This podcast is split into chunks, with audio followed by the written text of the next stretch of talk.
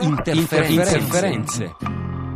De unde Radio România Internațională, de ce a ales Muzeul Național de Istorie al României să expună 11, 12 minuti 43 secondi adesso, Andrea Borgnino ci ha raggiunto in studio, buongiorno Andrea. Buongiorno Luigi, buongiorno agli ascoltatori. Oggi sei andato davvero a frugare negli archivi. Oggi sono andato proprio a scavare e voglio farvi ascoltare tre contributi per provare a ricostruire dal punto di vista radiofonico quella lunghissima giornata. Iniziamo andando a far ascoltare dei segnali radio che non furono trasmessi il 6 eh, giugno, ma bensì nei giorni prima. Perché?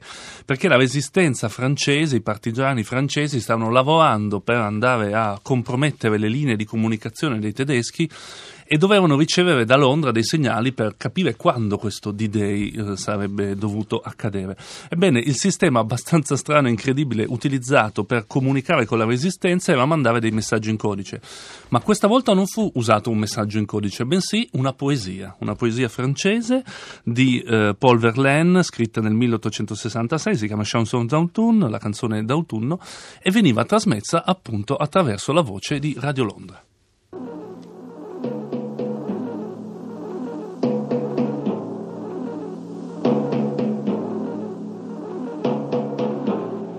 Ici Londres.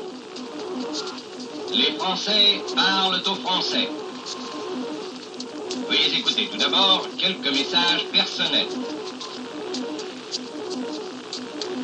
Les sanglots longs des violons de l'automne. Je répète, les sanglots longs des violons de l'automne blessent mon cœur d'une langueur monotone. Je répète, blessent mon cœur d'une langueur monotone. Una voce molto poco poetica, È una che voce però mo- recita i primissimi versi della Chanson d'automne di Verlaine. Sì, tra l'altro questo messaggio sono stati uniti due trasmissioni diverse. I primi tre versi sono stati trasmessi il primo giugno e indicavano che dovevano iniziare l'operazione di sabotaggio.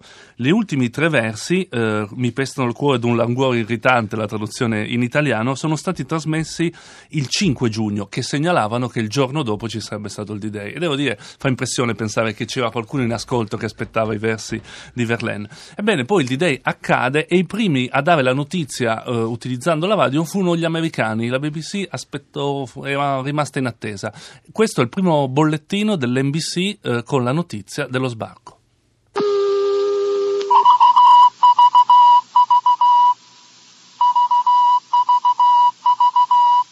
This is Robert St. John in the NBC newsroom in New York. Ladies and gentlemen, we may be approaching a fateful hour.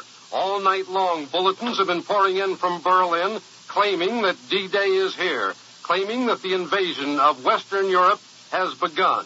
Uh, let me read you several of the latest bulletins. One says that a report, unconfirmed by Allied sources, of course, says that heavy fighting is taking place between the Germans and invasion forces on the Normandy Peninsula, about 31 miles southwest of Le Havre.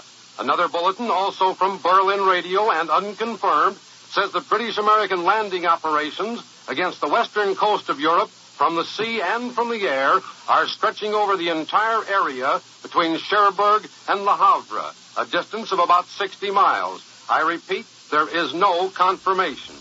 Ecco, la serietà del giornalista che dice che la fonte non è confermata, cioè altro che fake news, siamo nel 44 e comunque il giornalista radiofonico dell'NBC eh, eh, ricorda ben, ben tre volte il fatto che sono notizie non confermate, cioè probabilmente il D-Day c'è stato ma sono notizie non confermate.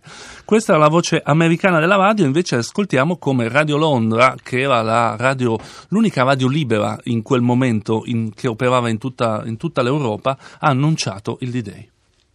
This is London. London calling in the home, overseas, and European services of the BBC and through United Nations Radio Mediterranean. And this is John Snag speaking. Supreme Headquarters, Allied Expeditionary Force, have just issued communique number one, and in a few seconds I will read it to you. Under the command of General Eisenhower, Allied naval forces, supported by strong air forces, began landing Allied armies this morning on the northern coast of France. I'll repeat that communique. Communique number one. Under the command of General Eisenhower, Allied naval forces, supported by strong air forces, began landing Allied armies this morning on the northern coast of France. Ecco, decisamente diverso il tono tra appunto la radio americana e la radio inglese, che sembra più essere la voce ufficiale degli alleati, cioè che dà voce per ben due volte. Tra l'altro, eh, faccio, ho, ho, tagliato dei silenzi perché era lunghissimo questo pezzo. Tra un comunicato e l'altro, lui sta in silenzio tipo 10-15 secondi. Io l'ho, l'ho, accelerato un po', però è molto bello vedere la, la, l'enorme diversità tra i due linguaggi usati per Grazie. raccontare lo stesso evento.